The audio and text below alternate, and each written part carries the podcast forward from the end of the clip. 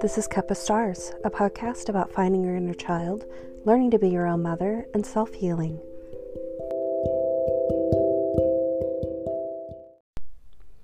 All the people that voted against ending daylight savings time in Oklahoma are idiots. That's my random fact for today.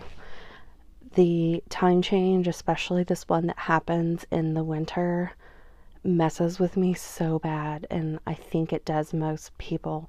The fact that it gets dark at like four o'clock is terrible. I and I feel like the first couple of weeks, every time it gets dark this early, I deal with this depression.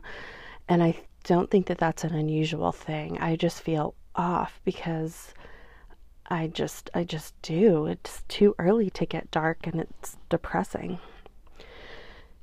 And today I'm going to read to you a piece that I started writing uh, quite a while ago, and I haven't added anything else to it yet. However, I have been doing a little research on it, and one of the reasons I wanted to start this podcast was to talk about my Korean heritage and start kind of documenting the things that I discover or things that um, you know, I'm just kind of my journey through trying to connect to the fact that I am Korean. I think that for so many people that are mixed, it's such a complicated thing because you, for a lot of us, we don't feel necessarily like we belong to one group or the other. So I'm going to read to you this piece that I started writing in early October because I think it kind of encompasses everything that I want to do and want to learn. So here we go. A tiny emoji on my Instagram bio. It's such a small thing to place the Korean flag there underneath my name, but it still makes me feel like an imposter. Can I even call myself Korean if I only know a few phrases and can cook a decent meal of bulgogi? What is it about my identity that makes me Korean besides my DNA?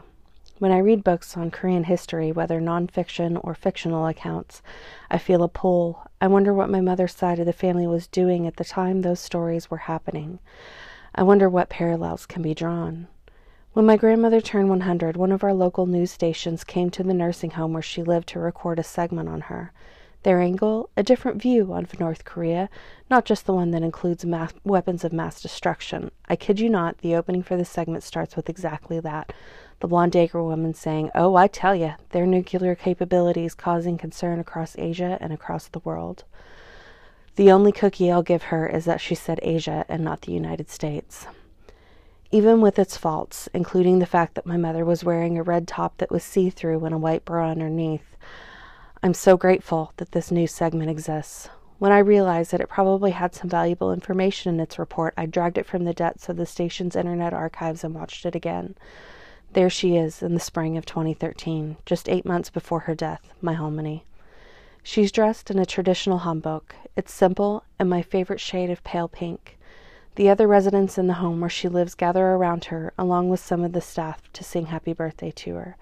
I laughed when I saw the birthday cake in the video. My sister and I went to Sam's Club to pick up the birthday cake a moment of pride for me because I paid for it with our EBT card. Probably not something the government would approve of, but it was the only way I had to contribute to the celebrations financially. We laughed when they brought it out, thinking that the two zeros in the number 100 strongly resembled, well, boobs. By this point in time, we were estranged from our brother, his choice, so when my sister could make the trip to attend family gatherings and help, we developed this mentality of it's us against everyone else. When I watch the video, I can see it in the brief moments when they show our faces. She leans over and whispers something to me, and I laugh. I revisited my grandparents' gravesite in May 2019. It was the first time since my grandmother had passed nearly five years earlier. While there, I took a picture of my with my phone of their marker so I could have their birthdays and wedding date in my possession. I hadn't remembered them being buried near the little pond at the cemetery and thought that my grandmother would be glad she was buried somewhere that had a view. The local news report and rereading her obituary filled in more dates for me, and even a couple of locations. In Kim, my grandmother, was born in Jinju, South Korea to Sung Yep Tae and Suksa An. There, those are their names, my great grandparents. My grandfather, Kisuk Kim, was arrested by the Japanese in 1943 for, for preaching Christianity. I'd always known that he spent time in prison, but never knew the year. The details have always been hazy. My mother always had shame connected to being Korean, although she would never admit it out loud. Much of her life was spent conforming to Western society, ideology, and way of life. When I was younger, she barely had an accent, although that's become more pronounced with age. Being Korean was full of contradictions in my childhood. My mother, grandmother, and aunt all spoke Korean, but I wasn't taught the language. The large majority of time when I was asked when I asked them to translate what my grandmother had said, my aunt and mother would wave their hands at me to indicate, indicate it wasn't important. I often joke that the only thing I was taught about Korea was food since it is so crucial. My grandparents attended a Korean Nazarene church, and any time we would attend a service, a full meal was served afterwards. The congregation did this every Sunday the women of the church in the kitchen bending over their gigantic mixing bowls on the floor while they marinated meat and chopped vegetables. While being taught next to nothing about Korea, I would also be scolded if I didn't know a certain detail or even said a Korean word with my slight Oklahoma accent. I once said Taekwondo, and my mother corrected me, Don't say it like a white person. But she was raising me as a white person. In high school, I mentioned being half Korean to a friend, and an odd look crossed her face. I don't even see you that way. That was just one of the many times when I'd been embarrassed that I wasn't more obvious about my heritage. My grandmother is gone. My aunt is gone, losing her battle to cancer in April of 2019. My mother and I have no relationship now and haven't for over five years. So when it comes to exploring the Korean parts of me, I'm stumbling around in the dark of my own. I have no idea where to begin, and I have no idea where I will end up. Before I began writing, I wrote a list of goals, and they're simple. Somehow getting my hands on the book that my grandmother wrote of her life and getting it translated feels as impossible as getting to South Korea. Until one of those lofty goals can happen, I'll do what I want. I'll, do, I'll do. Sorry, guys, I haven't reread this since I wrote it. Until one of those lofty goals can happen, I'll do what we all do when we want to learn something. I'll read and research, but where do I begin? So, this whole venture started this year when I, uh, at first unintentionally, but then very t- intentionally, started reading accounts of Korean history, and some of them were fictional, some of them were not.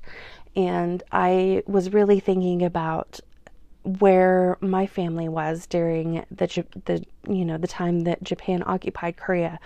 I know that my mother was a kid then, and I know that she has memories, but she never shared them with me. I don't know if it was too painful. That's probably my guess is that it was something she just wanted to forget because I know it was extremely difficult. But I, I can't help but read these things and wonder what was going on with my family during that time. And it's really difficult because I, I have no idea. Uh, like I said in, in what I wrote, I have a few dates, but I don't really know much beyond that. And that's really been a struggle for me. And it's made it really difficult for me to to try and do that research. I'm I've been trying though. Um, I did download a uh, not download. I did join a trial uh, account with Ancestry DNA, and it really didn't give me that much, unfortunately. And I wasn't really expecting it to either it um, I searched names. I searched my mother's name and my aunt's name, and I came up with some documents from their immigration papers. And from that, I was able to know dates that my grandmother and my aunt immigrated here to America. But after that, I was brought to a dead end. And it was so weird seeing my mom's handwriting on those that it hasn't changed in all these years. And so right now I feel like I'm kind of at a standstill. I have still yet I have an uncle and I have two cousins that live in Seoul, South Korea. And I would love to figure out a way to contact them. I mentioned in what I wrote that my grandmother wrote a book. She wrote a book about her life, and I can see it in my head. I don't remember what the cover looks like or anything, but I remember it was a small journal that she wrote in with tiny, perfect handwriting. And I I don't know where it is. My cousin said that they have an idea of where it might be. I haven't heard anything back. Um, and I my concern is that if it's with my mother, I may never see it. And I'm so grateful that when my grandmother passed, I helped to make a slideshow to show at her service. And so I have, I do have some pictures saved from their time in Korea. And I'm so grateful for those um, to be able to look at them and, and feel a connection there. So I'm at a point right now where it's do I keep trying to move forward to discover more about my family's heritage? Or obviously, an option would just be to learn about Korean history in general. And I have general dates now and years when some things happen in our family, so I can connect the dots that way. But, you know, ultimately, I would love to know the details. I know that my grandmother put, at the time, her three kids in a fishing boat and crossed into South Korea across a river. I am unclear on the date that that happened. I'm unclear as to whether the war was happening then yet. I I have no idea because when when Korea split into two countries, the north was taken by Russia and the United States got the south. And for a while, the people in the north were really prospering because Russia was funneling money into North Korea. And so people wanted to be in North Korea. So there were people in the beginning that actually crossed, you know, immigrated from South Korea or a lot of them from Japan where they were living into North Korea. But then once Russia stopped putting money into North Korea, that's when things got desperate and the way that they are right now. So I don't know when my grandmother crossed, if that was after all that happened. I have no idea. I don't know um, the memories that my mom would have about it, other than she said in that video that the the news channel did on my grandmother that she and her brother took turns throwing up, and so I'm not. I she must remember some of it. I have this list of goals that I want to um, to achieve while researching my heritage. And I'm going to read them to you really quick. Get my hands on Halmoni's book. Halmoni is grandmother in Korean. So I want to get my hands on her book, have it translated, establish contact with my family in Korea, find out exact dates of major events. When did Halmoni cross in the fishing boat? When was Harabaji, that's grandfather in Korean, when was he imprisoned? Gain a better understanding of Korean history, do my best to learn the language. I've been working on that with an app on my phone. I tried um I tried Duolingo, lingo, but that was just teaching me the phonetics of reading, which I already know a lot of. I know um, so Korean writing is really like a puzzle and you just put the sounds together. So if you hand me something in Korean, I can read it to you, but I don't know what it means. So I started um, using this different app called Drops that just gives you five minute lessons every day. And it's been pretty helpful because it teaches me, it doesn't concern itself with learning to read the language, but just with learning words. So that's been great. Retest my DNA with another company. Corey and I had our DNA tested a couple years ago, and the company that we used didn't, for some reason, didn't have markers to specify for Korea. So mine says that I'm 49% Japanese, which I know isn't true, although those are around the same area. But I would just like to retest it with a different company to see what kind of results I get. Uh, go to see Korea in person, my history in person. I this is one that um, this is where the episode about being fearless would come in. I think about traveling to another country and I immediately get anxious, and I'm sure it's that way for most people. Also, I think about going to Korea and experiencing the way it is now, and obviously, it's not anywhere near how it was when the large majority of my family still lived there.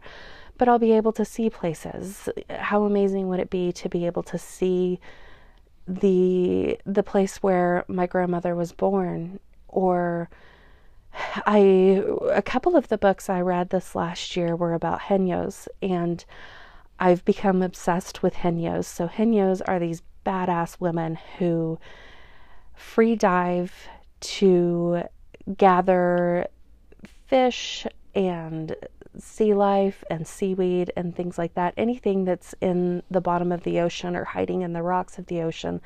And they gather those to feed to their family, but also to sell to support their families. And I loved the story so much because it's the roles are very opposite. So Korean women are usually expected to be tiny and quiet. And in, on Jeju Island, things are flip flopped though. The men usually stay home to take care of the babies, and the haenyeos, the women, dive to support the families. At least that's how it used to be. Um, Unfortunately, haenyeos is becoming a dying tradition and a dying art now since there aren't very many women left that do it. And it used to be that women would retire from diving, from being haenyeos when they were in their 50s, but now almost all of them are older than 50 because they're desperate to not let the art die. And it's a difficult thing because they they have daughters that they hope and pray are going to want to be haenyeos but with the entire world in front of them it's more difficult now to to entice young women to adhere to that kind of life and stay on Jeju Island forever.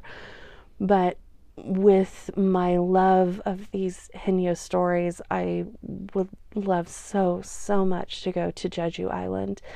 And they have a haenyeo museum there and you can still and I know that the the haenyeo that still dive there probably despise the tourists that come and stare at them but I desperately want to be one of those tourists. And there are just so many things that I, I want to do if I do ever get to go there. And so that's definitely a goal, and uh, I'm not sure when it'll happen unfortunately, I, I complain sometimes about how air travel is still something that's so unaffordable for the masses. It's just, it costs so much money. And I feel like everything else has kind of, not everything else, but a lot of other things have kind of leveled out when it comes to, you know, how much people make now and how much things cost. But air travel is still just so unreachable for so many of us. But it's a goal. It's a goal to get there someday. And I don't know if I have much else to share today. That's kind of. I didn't have a specific plan today. So I wanted to read that because, like I said at the top, I, I um, documenting and talking about this Korean history is part of why I wanted to start this podcast. Uh, to have an oral history of what I discovered, and unfortunately, I don't really have much of that right now. And I'm kind of at a standstill, but I'm determined to not give up. I think that at this point, what I'm going to try to do is read more books on Korean history, do more research. And now that I at least have years for a couple of events, I can, you know, kind of place my family in that way. And I, yeah, try to somehow connect with my family in Korea.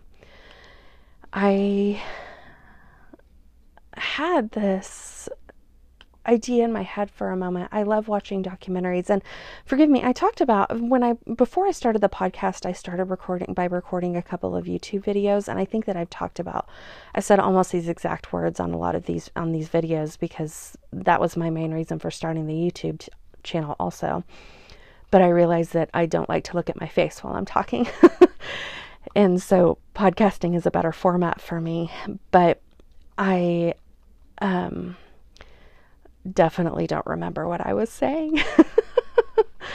I, um, you know, anyway, it's just connecting to who I am, you know, feeling the courage when people say, "Oh, are you Korean?" mean I my default answer is always, "Well, yeah, but only half." I want to start saying, "Yes, I am. I am Korean."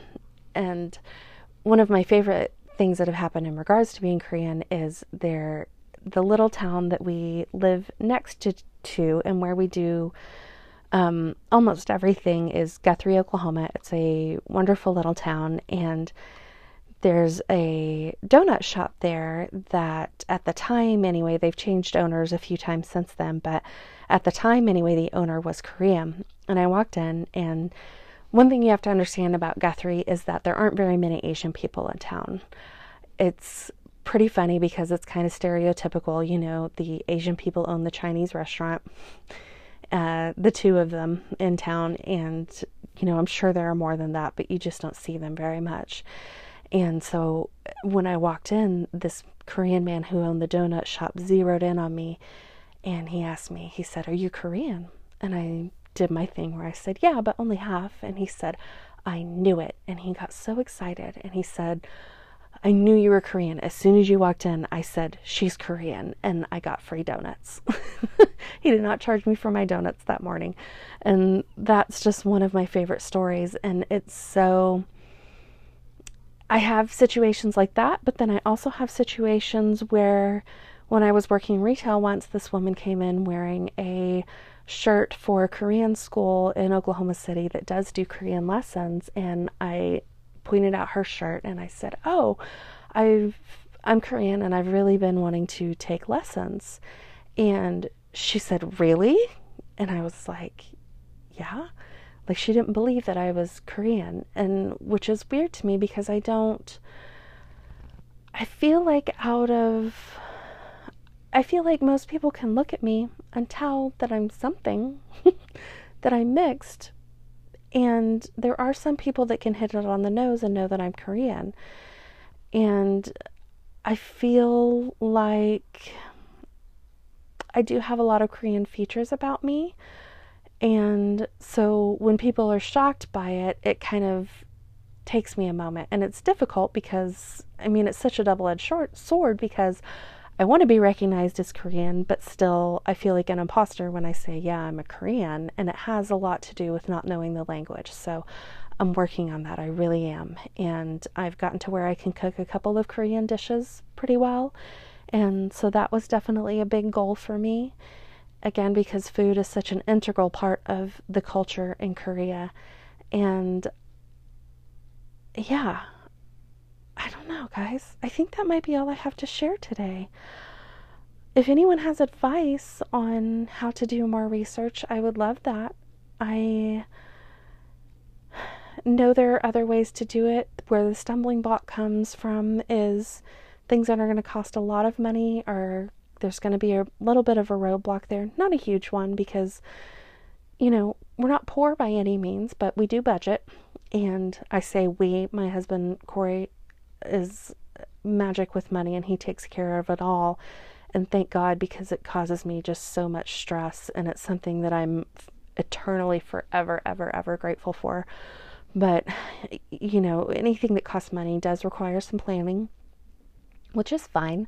But if I have, if I know those things, then I can move forward and at least feel like I'm making some progress. So I'm going to keep reading our Korean history for now.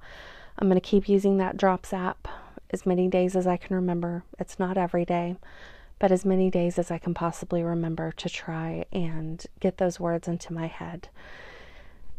So I'll update on my adventure for this occasionally when I find out anything new. And I hope you all had a really wonderful Halloween. Ours was great. My kids are big enough now that while we were out trick or treating, they saw a group of their friends and ran off with them. And I had the rest of the evening to just spend with a dear friend of mine and trick or treat with her little kids. And it, it was great. It was relaxing. And Halloween used to be this big, giant, stressful thing, but with the kids getting bigger, it's less stressful now and I can enjoy it again. And I'm so glad. And November is here and all of our big commitments are gone. And I feel like I can finally take a big, deep breath and relax. And I hope you guys can too. I'll see ya.